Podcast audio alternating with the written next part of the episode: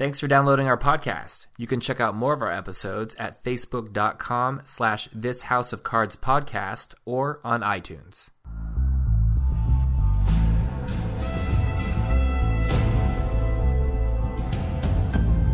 Hello, everybody, and welcome to this House of Cards podcast, non official podcast on the Netflix hit show House of Cards. I am your host, Tyler Moss, here with. Chris Husted. I am the co-host. What's up, everyone? What up, Tyler? Um, nothing too interesting. What are you uh, drinking this evening? I have uh, some wine, some Missouri wine. It's not that great. Uh, It's Missouri, actually lovely. bad. Missouri, uh, Missouri vintage, excellent. what are you drinking? I am drinking water because I was drinking earlier this evening at a public house, and I need to chill out if I'm going to be coherent for this podcast. So Whoa! I you, you seem like you're fine, but I carry myself. out. I, I carry myself well, but I do have a lot to say What about were this you- episode. what were you drinking earlier? Oh, I I apologize for my dog howling. Hold on one second. what the hell? What are you doing? What's that there? Tyler has just walked out of his room, and he is putting his dog somewhere. His dog, I believe his dog's name is Barley, which is a sign that Tyler likes beer. Oh, he's coming back, but his headphones aren't in, so he doesn't know I'm saying anything. Sorry about that. I think she saw a deer. Oh, that's cute. Come here, stupid. Come here. Come here. Okay. Come up. He's not talking to me. There we go. Okay. Um, anyway, continuing with what I was going to say. Earlier, I was drinking um, some local Cincinnati beer. It was pretty, pretty good, and I ended the night with a Bell's Oberon, which is a good summer choice. I'm inviting in the summer season. But Nice. um, as always, before we get going, we want to encourage everybody to go on iTunes and rate us and give us comments and questions and critiques. We always appreciate that. That is, of course, this House of Cards podcast. We want you to like us on Facebook at this House of Cards podcast, and we would love it if you would email us your questions and comments at this House of Cards podcast at gmail.com. Now, I'm going to um, go ahead and ask you right off the beginning what did you think about how this episode was focused? I mean, we didn't see Zoe much this episode. It was very much, it was very, uh, it was the first episode that was not DC centric. Um, I guess we kind of had that a little bit in the other episode where Frank goes to South Carolina, but even more so because we didn't really see DC at all. I mean, it was all Pennsylvania and um, I'm assuming somewhere in South Carolina where you know Frank went to school. Yep. Yeah. I mean, it it was there were two characters, main characters in this episode. It was Frank and it was Peter, and the whole theme of this episode or this chapter was returning home and and you know kind of figuring out how or for me at least I thought it was them coming to terms with how why they are the way they are. And obviously parallel stories, but at the same time very different backgrounds. Um, I mean, what did you draw from kind of seeing Russo's background as like the you know Right. Blue we kind of knew a little bit about Russo's background just from what had been hinted uh, in his previous interaction with this Paul character that came to totally berate um, Peter after uh, he got lost all those shipyard jobs. Um, so we, we knew that he was a boy, you know, a, a- boy from I don't really want to say like the streets, but he's blue a collar blue collar guy. He's a blue collar guy. Yeah. Yeah. So um, we we know what his background was like, but we hadn't seen him really there with his people. Um, Right. So that was, I mean, we we had hints, and then with Frank, we didn't really know. I mean, we, his background has been somewhat of a mystery. This Besides a few things here and there, like his dad was not close to him, or he wasn't close to his dad, and uh, his I don't know when he went home to deal with that one st- uh, state senator or whatever he was. This episode regarding Frank, I thought was bizarre. Uh, I think we saw Frank more raw, certainly, than we've seen him, and more genuine than we've seen him throughout any of this season so far. And I know we'll talk about that as we go through a little bit, but um, I guess let's dive right into it because I'm excited to get to get to it. Um, so we start the evening with we fi- figure out right from the beginning that Frank and Claire are at this event, which is the night before um, the library dedication. Frank's former alma mater is going to name a library after him um, because of some donations that he kind of helped secure through some contacts of his, which we later find out is uh, Remy's SanCorp. Um, but he kind of talks about how college was pretty, you know, it was kind of a shitty experience, and they weren't very nice to him after he left until you know they get money, which is just kind of how universities go. I feel like most of the time is until you start paying back, they don't think much Right. of you. He said he like didn't get good grades. He almost got like kicked out his senior year. Yeah, he was not a, a model student by any means. Right, but I mean, he's he's back and he's trying to. This episode's about him trying to decipher what his time in his transformative years in college were about. Um, very much so.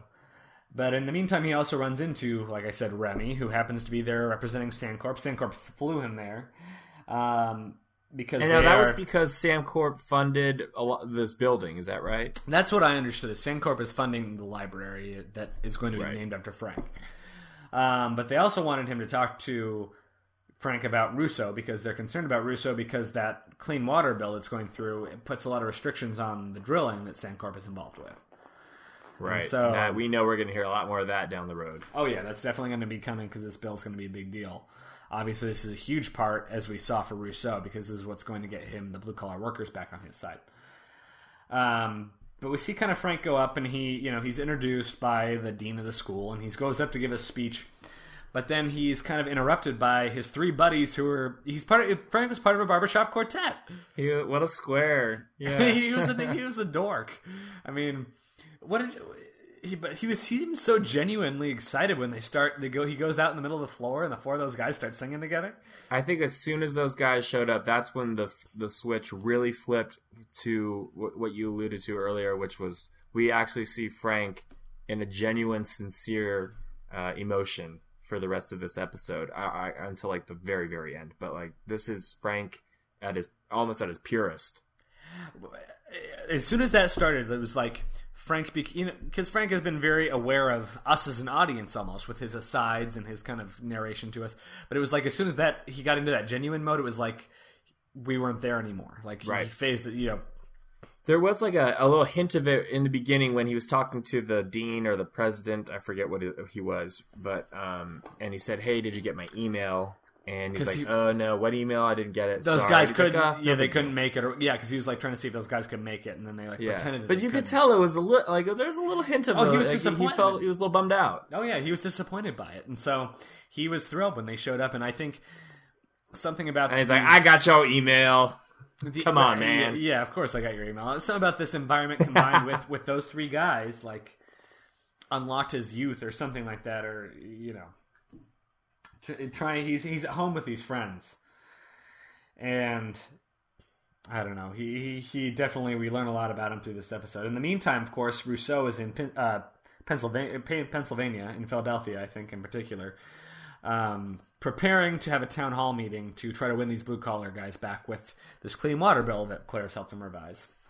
Um, but first, he's with the, he's in the hospital with his mother, and she's we see That is she's a strained relationship. She's very difficult, very unresponsive, doesn't really want to hear about his life or anything that's going on with him, doesn't care about him running for governor, gets irritated when he even like tries to change the channel or fix the lights or anything. Um, I assume she, it seems like she must have some mental problems. I guess. I mean, she's. I don't know if it's just Alzheimer's. She or does- dementia. Yeah, at that point, I didn't really know. It, it to me, it just seemed like it was a strained relationship, and she wasn't really proud of him, or or you know, even understood what he did, and just kind of maybe felt abandoned, so abandoned him. I, I don't know. There there was something in either in the past or since he went to Washington that she's just not at a doesn't have that personal connection to her, her son at the, at this point. Right, and we kind of see that like Philadelphia does not have a whole lot left for Russo at this point. I mean, he has this crummy relationship with his mother. He goes from there to he goes to Paul's house to try to talk to Paul, which is like you said, the guy that he uh, came to his office and was pleading with him after this whole ship. I said, "WTF, man? You just backed off on the one platform you that we voted you in for. You screwed us all over. Yeah, exactly. So he's trying to go back, and th- these guys were childhood friends, and he's trying to go back to win him back, basically.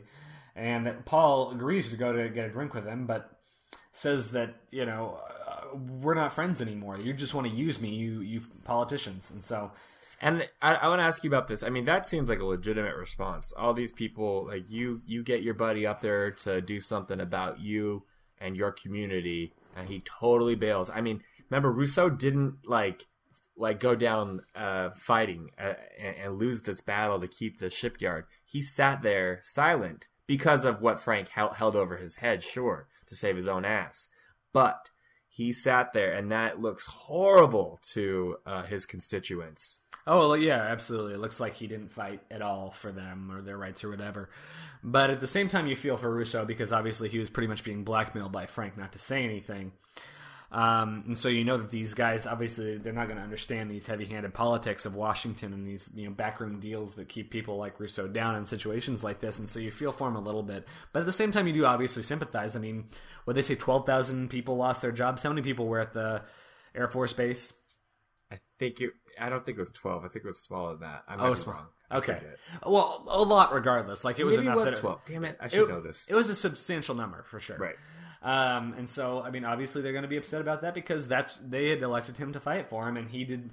I mean, and, and what you can ultimately like boil it up to is Russo should not have been put in a position to begin with where he could be, you know, where he couldn't stand up for his people because that's what he was elected into office for. And so, yeah, it does go back to his indiscretions as far as you know, drugs and prostitutes and all this stuff that they have on him.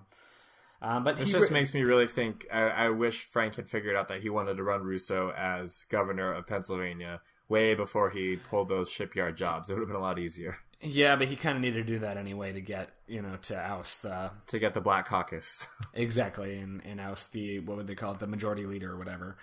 Um, but at the same time, you know, yeah, I understand Paul's point here, but Russo, I think, is being genuine. He really is excited about this plan. He really does want to get those jobs back. He just knows that it's going to be one piece at a time, and he he's very, I mean, he's realistic about this. He doesn't think he's going to come in and give some miracle plan, but he wants these people to believe that he can build it into something. Because I think he genuinely believes that when he's governor, he can do good. Right, and his his pitch to uh, Paul here to try to get him on his side. Paul was not having it once it really came out his true motivations, which was he's running for governor and he needs this support. Yeah, exactly, exactly. And so He's like, "What do you want? A lapdog? No way." he, he he approached it the wrong way. He totally didn't. He realizes that later, but he approached it from the poli instead of like you know being Russo, the guy who they grew up with. He was being Russo, the politician, and that was the wrong way to approach it. Spot on, exactly.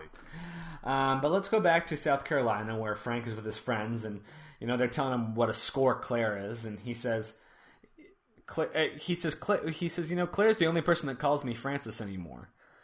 Um, do you think uh, was there significance to that? To her, you know, that she's the only one that calls him Francis. Is that like in a way her pet name for him, kind of, or a level of intimacy they have?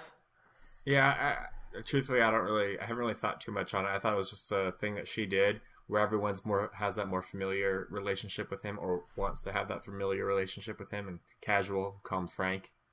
I don't know. What did you think? in some ways it seems almost motherly you know like your mother will tell you your full name like she's the only person in his life who takes care of him or um, is on his level to the point where he doesn't like dominate them you know what I mean? is a great um, analysis, actually. Just because something later on down the road in my notes that happens with Claire makes me think she's more of a maternal figure to him. But anyway, well i think she likes that dynamic too because she like we know before she doesn't want to be on a pedestal she doesn't want to be dominated so i think that it's a way of her it might be a tool of hers to kind of maintain like a "I am your equal kind of thing to make him feel not superior to her by calling him Francis instead of Frank. You know what I mean? By calling him his given name. Um, but in the meantime, so Frank's off gallivanting with these guys, and they're getting real trashed, real trashed. They're sneaking into this old library, which I thought was kind of cheesy. You know, yeah, yeah, it was very like college boys returning for like old frat buddies returning to their alma mater for you know, the the 50th anniversary of their fraternity or something. You know, this it feels like almost like a movie, Oh yeah, grown oh, yeah. or something. Absolutely, and you know they're waltzing down memory lane here. They're they find their car- their names carved into the wall from when they were kids or uh, you know college kids, and they start singing again, which I think is so funny because I would have never pegged Frank to be in a in a barbershop quartet like that. No way, and that's what was really interesting. That's I think because he totally loses his his guard, he drops his guard basically, and is a lot more vulnerable as he's getting drunk with these guys, and he's singing around with them. Which, I mean, for a lot of masculine alpha males, that's kind of embarrassing, maybe, or that's a little awkward, and part that maybe you don't want to bring up so so often because it, it's open for ridicule. But man, he just loves it, and that's great. I mean, it's, this is why we see him be genuine. I think. I was going to say you make an excellent point. This makes him. I think it makes him incredibly vulnerable, more vulnerable than we've seen him ever. I mean, ever really, before. Ever. so really, yeah. Um, it brings out a whole other side of him. In the meantime, of course, Claire has this really weird interaction with Remy where she's in the bar drinking and Remy invites her up to the bridal suite, basically. Like, to. And she's like, "You would never have done this when you were uh, his press secretary." Right. So, I mean, that was quite a upfront move by Remy. To, he's I know. like, What'd oh, no, you it think was- that?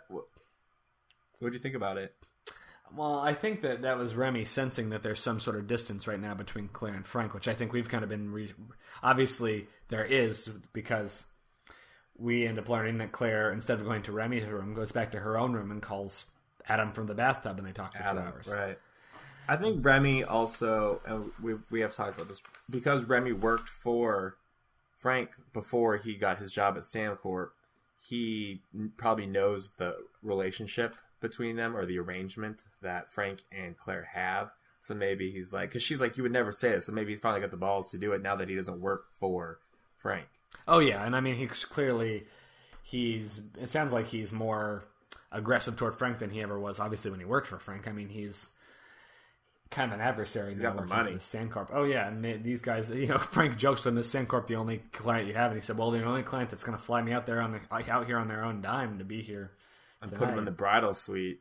Yeah, exactly. So the, I mean, these people are paying him big money. He's got he's got quite an ego about him, and he, you're right. He's aware of this uh, arrangement. So Claire does call Adam, and she calls him on the phone in bath in the bathtub, which obviously very I thought we were gonna go somewhere with that, but intimate moment. I mean, I feel like she's I feel a little bit bad for him because I feel like she's dragging him on, like teasing him a little bit, you know, calling him and then hanging up and saying I shouldn't, be, you know. Yeah, she is. That's kind of a tease. Yeah, but I mean, Adam's a grown ass man too. He should, you know, he knows her deal.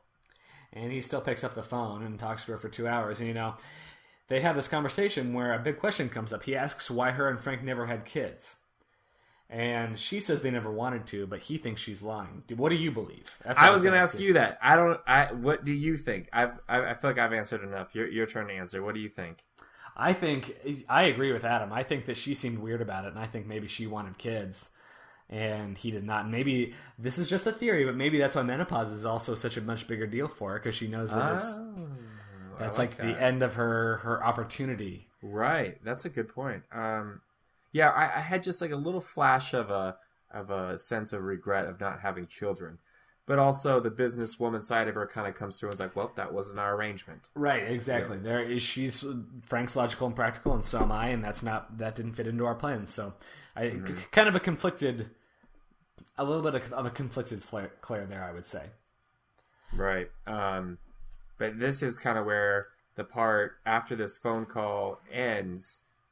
Uh, David hangs up, and then it cuts right to Frank running around or pushing, or I forget if he's being pushed, carts or book carts or whatever in the old library. I was like, "There's your, there's your child. There's your kid right there. It's Frank.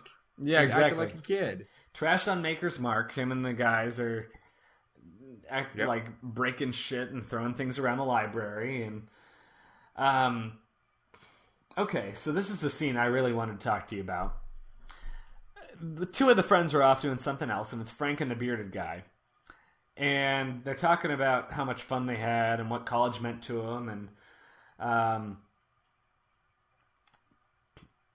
the the friend. Okay, first of all, it starts when the friend places Frank's hand on his heart.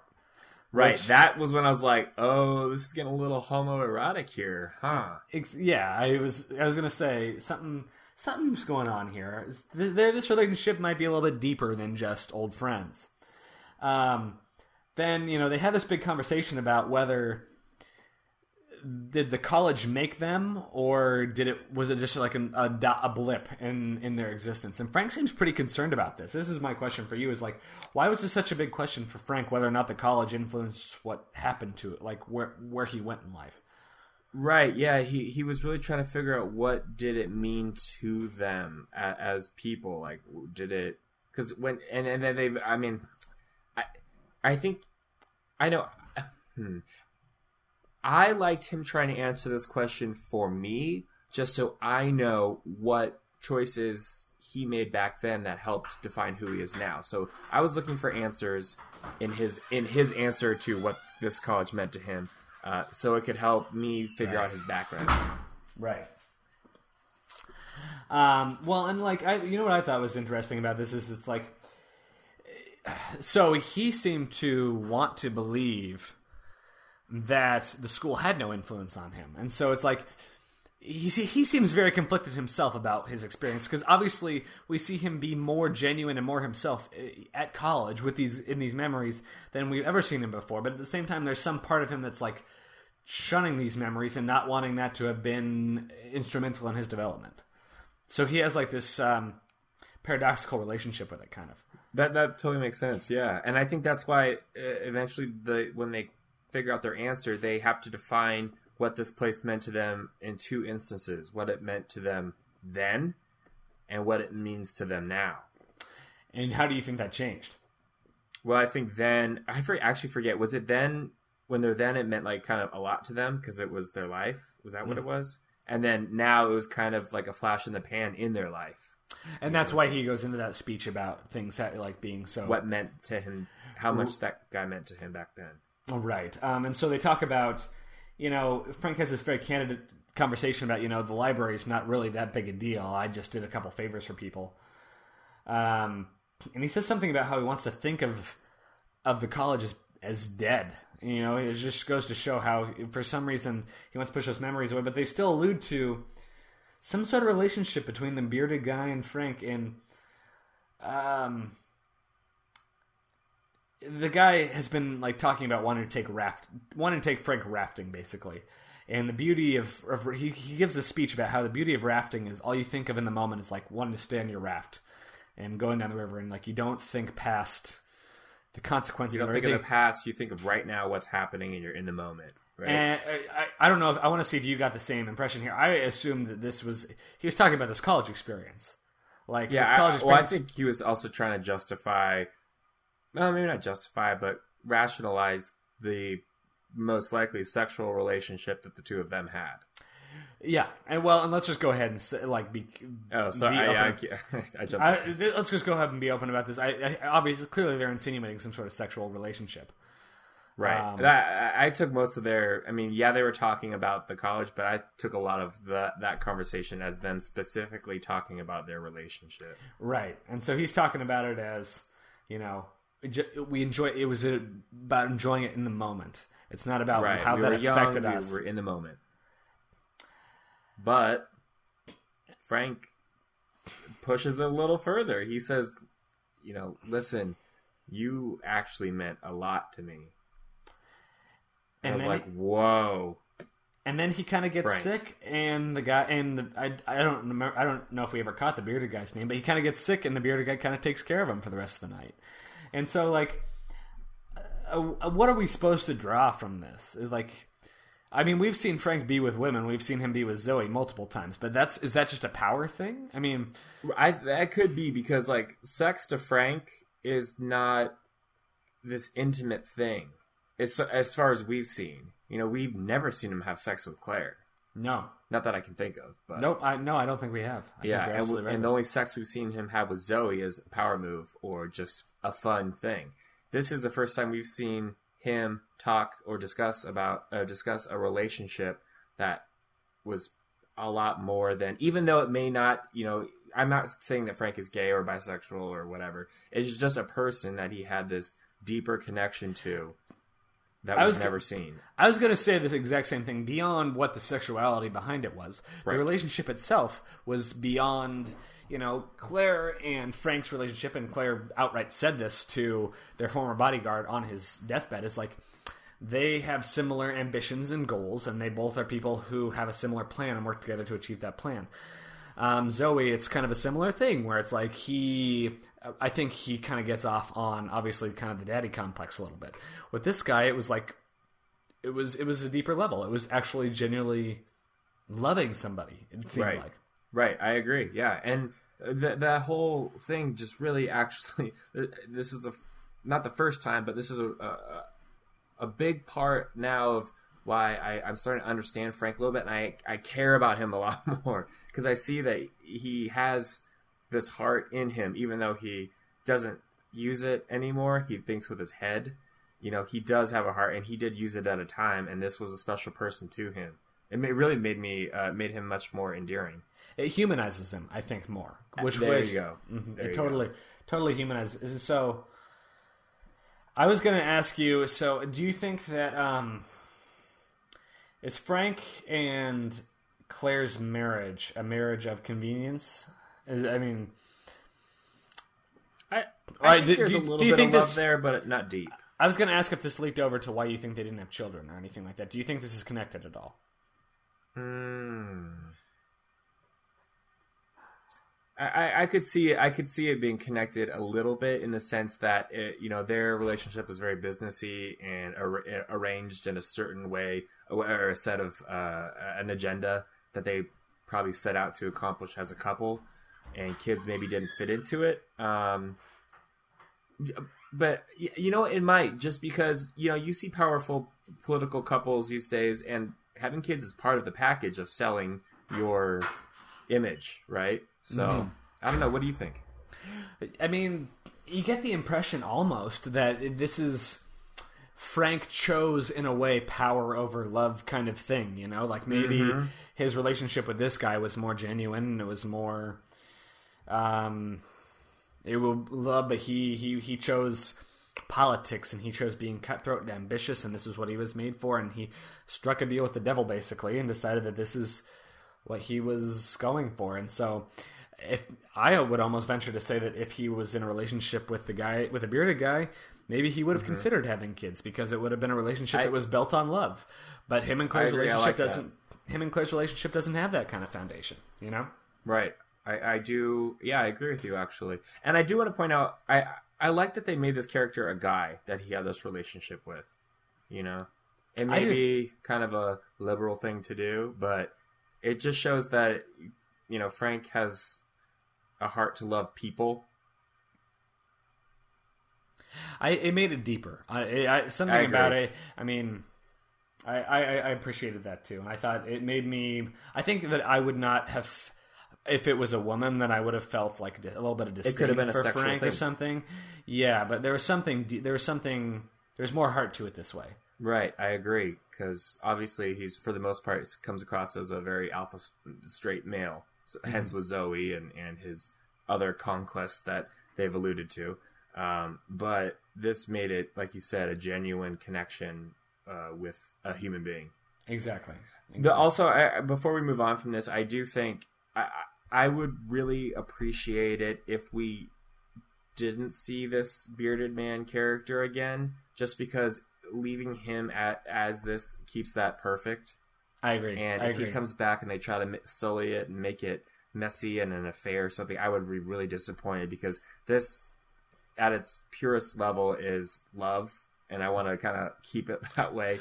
So Frank stays at least had having had this uh, experience. I absolutely agree with you. I would. I hope that this interaction is more a window into Frank's past, and into Frank's heart, than it is a plot device. As a plot device later on. Exactly. I, ab- I a thousand percent agree with you, and my fingers are crossed that it's the same thing. Um, so yeah, that was really eye opening to kind of see that side of Frank. But on the other hand, let's go. Were and you talk about- shocked? I was. I was. I was. Me too. like when when he when like I I thought that when that guy took Frank's hand and put it on his heart that like he was going to make a confession to Frank and Frank was going to recoil or something because we haven't seen it. So like that really surprised me when we found out like Frank was probably actually the instigator of that relationship. Right. I, and my thought was, oh snap, he's Frank is going to hook up with this guy, and someone's going to catch him, and then his political career is going to be in trouble. But it had nothing to do with that, and I really appreciated No, that it, it was a better storyline than we both could have dreamed of. I I know it was. We were maybe we were being cynical about it, but I appreciated that. Uh, it, was a, it was a nice misdirection by the uh, writers. It was it was a good misdirection. I agree. But let's talk about Rousseau for a minute. So um, Christina surprises him pretty much on the doorstep of his childhood home. I like her, Um, man. She's really she's great. She's sweet and she uh, clearly cares for him and is gonna you know stick it out whether he likes it or not and do what's right. Um, so he shows her his. Mother, I'm assuming it was his mother's house, and now she's in the care ward, or, you know, in the getting taken care home. Right. Um, so he shows her the house and shows her like the bed he grew up on and everything, and she says that she wants to meet his mom and she's going to stay for the town hall, and he's kind of like, I, I really, I think it's better off if mm-hmm. you weren't here because it's just going to be messy. And she says, No, I want to be here for you. This is what our relationship is going to be, pretty much. And I think he's happy about that. I think that he thought he was Yeah. protecting her for something, but he he's he's happy that she's willing to stick. Like, I think it's symbolic of like her saying that, like, I know that you are going to go through shit, and I'm going to be here by your side no matter what. But then Right, we have which this is one- great because he has just been rejected by his best Paul, friend yeah. and his mother. Exactly. By two people. Exactly. By the people that represent his roots. Mm-hmm. Um, and then he's. I thought this was interesting. So as they're kind of making out and laying down in the bed, he kind of says like they talk about this crack on the ceiling, Right. and and he says like you know every night I looked up at that crack on the ceiling. I know every curve of that crack, and uh, it, it seemed like uh not awkward, but it seemed like it was a speech that was like a dialogue that was put there for a purpose. Right. So I was wondering what you extracted if there was some symbolism behind this crack. I, I, I, of course, I think there definitely is some. Uh, I was trying to figure out what it was. I mean, it could represent him and the cracks and his faults, like looking within himself, knowing what was wrong with him. But also, I think it could represent, you know, this his we're physically in his home, so it could be the crack in uh, Philadelphia. I forget what, if that's his town or, or not, but um, Yeah, I think it's Philadelphia, The crack of his town, so he knows the ins and outs of everything that his his community has that that crack as a fault you know it's, it's as a, a broken piece he knows every inch and curve of the faults and uh, uh, in in the house that is his community what did you think I agree. I agree with that, and I think that that's a really interesting first Im- interpretation too that I hadn't thought of. As far as the second one, I, I was definitely thinking along the same lines. Like he is such a part of like it, I think I thought maybe it was just demonstrating like what a part of this community is and like how he you know like you were saying he he knows every bit of this community. This is where he this is his foundation. And that's why it hurts him so badly that he's kind of being rejected by it is because these are his roots. And well, let's dive, dive right into the town hall because I think ultimately what we find out is like returning to his roots a little bit is kind of what draws like what ends up pulling him through this whole situation. So he has the town hall meeting, and as he predicted, he gets absolutely grilled. Um, you know, they're he this woman is having is basically yelling at him in this town hall, saying that you know all you can come up with are solutions that look good on paper, but they can't feed my family, kind of thing. we don't need paper we can't make a house out of paper We Yeah, can't that eat paper. and he He- kind of he was expecting to get to get some heat from his constituents but man they were pissed They were, and you know what? He's up there on that at that podium alone on the stage in a suit, looking down at all these people in dirty jeans who were unemployed, and he just it, there was Trying to be that distance. He was being the politician. He was being the "I'm better than you. I live in Washington" kind of thing, and that's not what connects with these type of people. These are down home people. They want. That's why they elected Russo in the first place, is because he was their guy. And that's what they say to him: "Is this is what we elected you for, and you fucked it up." Um, and so they walk out on him and you know Russo and Christina are, are sitting in the feeder, and she, you know she's saying, "Well, what are you going to do next? You need to you need to show these people that you empathize with them." And he says, "You know what? No, that's They don't want that. That's not this community. They don't empathy is not what they need." And so he he leaves her, and we see Paul and his family come home from church or, or wherever they're coming home from, and Russo's sitting inside his house. He broke he breaks into his buddy's house and Paul is pissed and sends the kids upstairs, and they get into a fist fight, and they break it was the like it was kind of like scary though. Like he was like, "Honey, take the kids upstairs." Like he was kind of like scared of what could happen. Like it wasn't like, "Oh, you jerk." It was like, "Oh shit." Uh-oh. I mean, he, he was kind of sinister, but it was like at the same time, it was like not this knocking on the door. I want to be, I want to be fake kind and give you this bullshit about me being governor stuff. It's like I'm going to get real with you. This is what our people do. Is I'm going to be in your house waiting for you when you get home, and we're going to have a for real talk here. So they throw, you you know, they get in a fight. They break the coffee table, and of course, that's like that's what connects them again. And Paul's like, "All right, well, what do you need?" like, yeah, that was like it really brought them back to the roots. You know, their roots of just being, you know, boys on the street that they settle by fighting, and then uh, but they're but they're mature enough now. They're like, listen, I think I I wanted to ask you about this. So it it ends pretty quickly. What is it? What is it? What is it? The fighting that makes them makes Paul back off and be like, I don't want to do this. But like, what what changes in his mind during this fight oh, that I makes him realize? I totally thought it was the fighting. I thought it was the minute that Russo punches him. You know that he's like, because I This think that guy I voted Paul for. Paul has this vision that like Russo went to D.C. and now he's a snot, he's this prissy politician that wears suits all the time, and he does he forgot his roots. He doesn't know where he's at, and having that fist punch him in the face is like. That's the Yeah. same fist that I've had Breaking pun- in punch me in the face and, and you know a hundred other times in my life. This is the same guy that I've always known. This is how Russo was showing him that like I have not changed. You know, Yeah. and says I'm not going to leave cool. until yeah. And so I think that I I. I think it was the punch, and that's why afterward he was like, "Okay, you're still the same guy. What can I do for you?" Pretty much. Yep.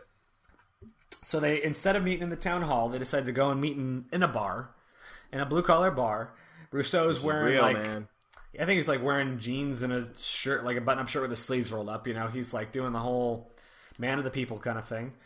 Yep. And he, he he gives an inspirational speech. I thought it was a, it was an honest speech. It was not any bullshit about like this is you guys should be so excited about this. It was like this is a building block for us. I'm not happy with it either, but we got to start somewhere, and it's either this or it's nothing. So yeah, Right. I'm pissed about what happened too, but that base was going to close, and I had to do Right. something. Well, I thought that was kind of misleading because did we know it was going to close? I don't know if we knew for sure it was going to close. Like he's like, could have been this year, could have been next year. That was kind of a vague, you know, I- open ended. I agree with you. I, that was misleading because I don't think we did know it was. Gonna Unless I missed something and, and it was I going don't to happen eventually. Well, because remember they were going to close a different base instead. They're going to close the blaze base in the um, Black uh, Black Caucus guys district. right. So I don't think we Yeah. did know that it was going to close, but it was part. I mean, But they, they, they, he fed the line and they ate it. exactly, and I mean he made it clear that like it wasn't what he he had no control over, but he's trying to do something. And Exactly. wh- whether they like it or not, he's the only he's the only person fighting for them. So Right. That was kind of a cool scene when he said like, you know, I'm all you got, right, and, and mean, everyone else there, they don't give an f about you. Yeah, and so he's he, so Christina says, "Well, so if you want to get in on this, Sign up for our here." mailing list. Yeah, and and they do. So it's not like he has a rousing applause or anything like that, but it's like gets kind of the. That's just how the community It was- works. It's like he, Right, he's, it was he's, real. he's accepted because he's being real again. Right. They recognize the guy that they voted for. And so let's go ahead and finish up this Russo plot line. I want to take you. We have um, Russo takes Christina after. So so this goes pretty well. So Russo decides he's going to take Christina to meet his mother. Mm-hmm. And you know she takes her in, and as he predicted, his mom's the same way, kind of neurotic Cold. and unresponsive, cold, doesn't really care about Christina. Notices his bloody knuckles, and almost comes alive at that, and says, "What happened there?" And he says, "Oh, I got in a fight, mom." And she's like, "Did you win?" And she says, "Yeah." And she says, "That's my boy." And then she says, then she she it's like she acknowledges Christina, and she starts kind of Well, you remember what she said? She's like, "You're the one fucking my son, huh?" And she's like, "Oh, I'm just, I'm just screwing with you." Yeah. But it's like it, it like brings her to life. What do you think it was about seeing It- his his? I mean, Peter li- Russo literally had to fight, you know, to get his people back. Like he had to physically fight to get to win back over his people, which just shows, you know, the connection of him and his past uh, life before he got voted into office. You know, I'm I'm also thinking here though. He, I mean, this is his first term, right? I think he, uh, I think he is. Uh, So he only got voted in like two years ago. So they, I mean, this was a quick turnaround for people to hate him all of a sudden. Um, but uh, I, I think anyway. Back to what you were saying. Yes, I, it, it it just showed that they needed to see that the old Peter was still there, and his mom, being probably a little blue collar uh, lady herself, you know, recognizes that that's something that she's familiar with, and that's the Peter she knows, um, and, and was happy to see that he's still who who she knows him to be. Oh, absolutely. She she felt like maybe she'd lost him to what DC or like you know she's still kind of rough around the edges and felt like he didn't have that anymore. But by seeing the knuck- you know the bloody knuckles, she knew those bloody knuckles. She's seen them many times in the past, and it was able to connect And- her with them and was made her able to open up and kind of you know make things Right, better. and now they know that he will be able to fight for them in, in DC. Right, and so when they leave the room, you know, Russo kind of uh, does this power play against the, the like nurse in the hall who he wants to change. the Homie's got his confidence back. He like it Is- took him that fight to get his you know his balls back. he feels good about him. I, I- that's exactly what I was going to say. Is it was just a demonstration of him. Like he's he's got his confidence right now, and he knows that he can pull. Like he believes in himself, basically. Which maybe he didn't Exactly. Exactly. And before that, it was just Christina. And I guess, I mean, Frank kind of, but we don't really truly know. he Frank just needed him Well, to Fra- think he believed in him, but we know Christina does. Frank engineered it, but yeah, we know Christina really does believe in him, and she was able to inspire him to make others believe in him again, whether Right. Paul and his mother and all these people. So he he definitely connects with his roots, and I think it was a it was a good episode for Russo. I enjoyed. Kind I of liked seeing him it. back in his his home his hometown again. Um, so finishing up w- with Frank, you know, it's the next day. Frank has and his buddy have uh, slept through the night in the library all all through the night. It's seven a.m. Um, so they all wake up and they go to breakfast. And Frank overhears one of these kind of cadets saying, they're talking about like, so who are they building this? Who's this library getting ded- dedicated to? And like the other kid's like, uh, some guy. I think he's dead. and Frank's standing right there. And it just kind of, I, I mean, it only solidifies Frank's kind of impression that like This place time- doesn't matter. it's you know it's fleeting you know Eh, what's a building named after you because which is really interesting because before we get into this so oh, well let's let's kind of segue so frank goes to the dedication and they kind of have this discussion about value the dean gives his speech about values and asks, frank to frank to come up and then frank comes up and instead of giving his his uh, scripted speech he had he gives this speech on permanence and I thought this was interesting because earlier in one of the earlier episodes, we hear Frank talking about how it's all about leaving a legacy and how real power is like what you leave behind when you're gone. But this speech seemed ex- like I felt very con- contrary to that. It's like almost like did he learn something here or or what exactly? But he gives a speech on permanence, and he talks about harmony as kind of being the sum up word, um, and about you know nothing is is lasting or permanent, but it's individual voices coming together for a singular moment and creating something in that one moment, which is obviously what his barbershop quartet um, symbolizes in a literal way. Uh, but it's a very sincere speech, and Right. you know you can even see Claire looking a little bit uncomfortable because He's going off script. she knows this that- is the facade is off. This is not this is real Frank, not politician Frank. Um, what uh, pro- provoked this change? I mean, is this? Do you think? Yeah, this is i mean this is his this is i think his uh actualization or his realization re- uh, act, uh truly about um what his time i think specifically that uh with the the bearded guy that triggered his uh, uh final definition of what time is at a place like this. It's it's fleeting it's one breath you know it's, it can be an amazing thing but you know it's gone after the breath is over.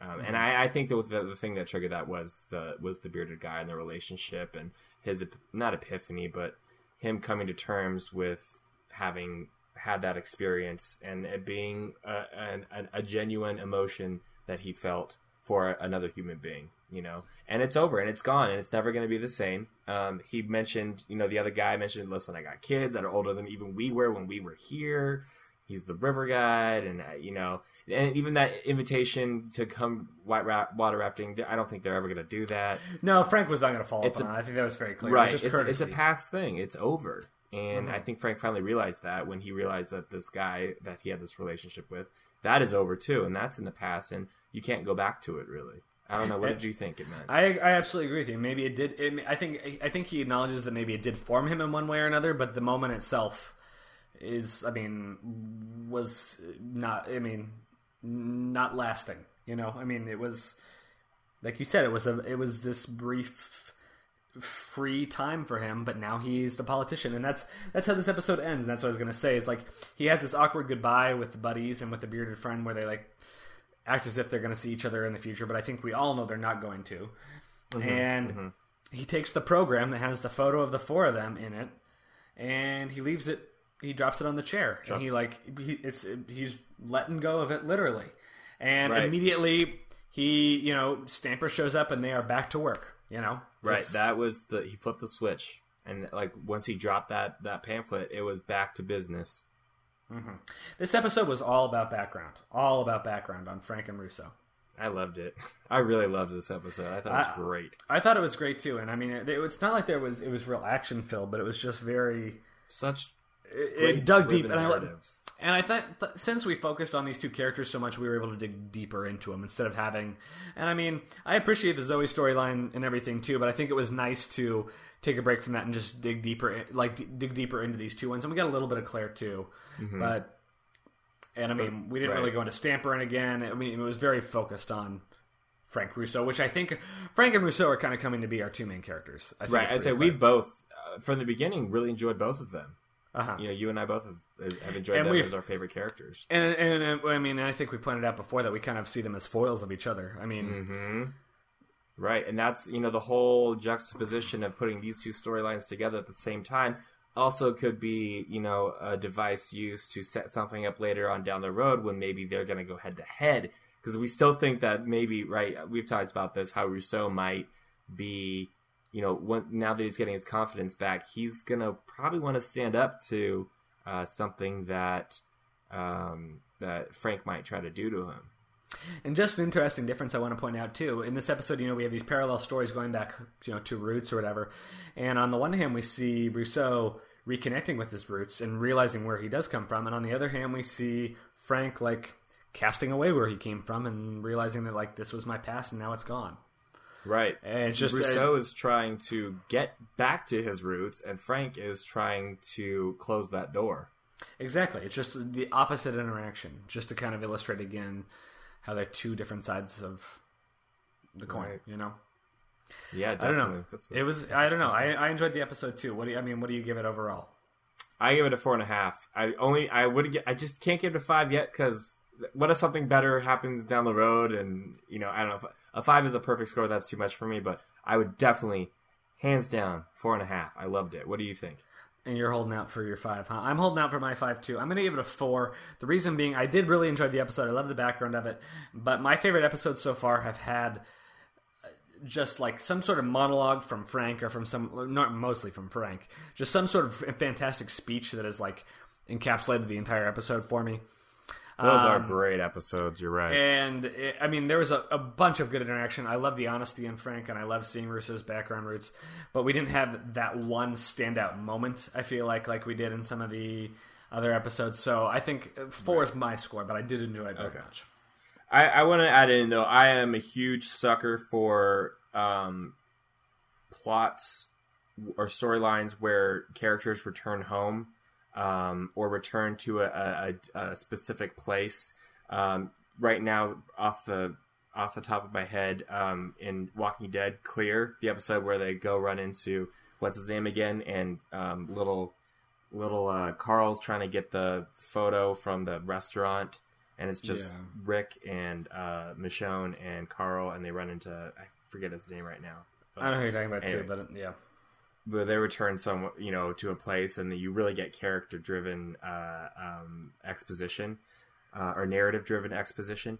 And then also, I, I know you don't watch it, but Girls, uh, there's been two episodes where they've returned to someone's home, and those are just the best. I don't know. I just really enjoy those because it, it forces characters to deal with these issues that may be festering inside of them, but you they have to face it uh, full on and and deal with it. And the way characters deal with it is so fascinating to me.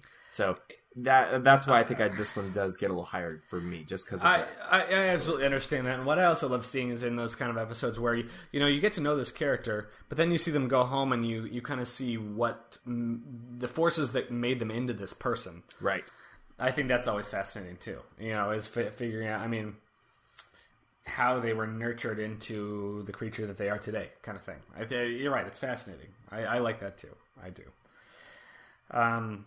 Anyway, so uh, yeah, definitely a great episode. And now that we've kind of gotten some of this background, I'm assuming we're kind of back to the political chase. I think next episode we kind of dig back into the Russo campaign, as uh, Frank kind of hinted at in his uh, conversation with Stamper as they were Walking leaving away. the um, library. But I'm excited to see what happens next. Any last comments from you? Um, no. Let's wrap it up. I guess. Excellent. Yeah, no, it was a good episode. I absolutely agree, and I'm excited to watch next one and talk about it with you again. So, once again, we Yeah. encourage everybody to jump on to iTunes and check us out at This House of Cards podcast. Leave ratings, comments, questions. Same thing, uh, This House of Cards podcast at gmail.com. You can email us or like us on Facebook at This House of Cards podcast. We appreciate that as well, and you can uh, get in contact us with us uh, on our wall there. But anyway, so Kris, where can uh, people, I don't know, hear more from you this week? I'm on Twitter uh, at Kris Husted. It's Kris with a K. But I just thought of something that I wanted to bring up. Frank and his group were actually pretty good singers. They were. They had good voices. It was. It was good. I, was want to know. If. I want to know if that was really Kevin Spacey or not. I want to know too because I've never heard him sing, but uh, you know, obviously, so many actors can. I, I bet I wouldn't be surprised if it was him. Um, I wouldn't be. The one song I really liked was the one when they were down in the like the the, the depths of the basement of the of the library. Were they It reminded looking me at of the like names? the Descent. It was yeah, and they saw their names, yeah. and he. Mhm. It was weird though. Like they they see their names, and he just like busts out in, a, in like a, a song. I, yeah, it was very, very. anyway, uh, where can people find you, Tyler? You can find me on Twitter as well at TJ TJ Moss eleven. That's right. All right, everybody. Thank you so much for joining us this week, and we'll talk to you soon. Bye. I don't know to be your friend I just wanna be your friend.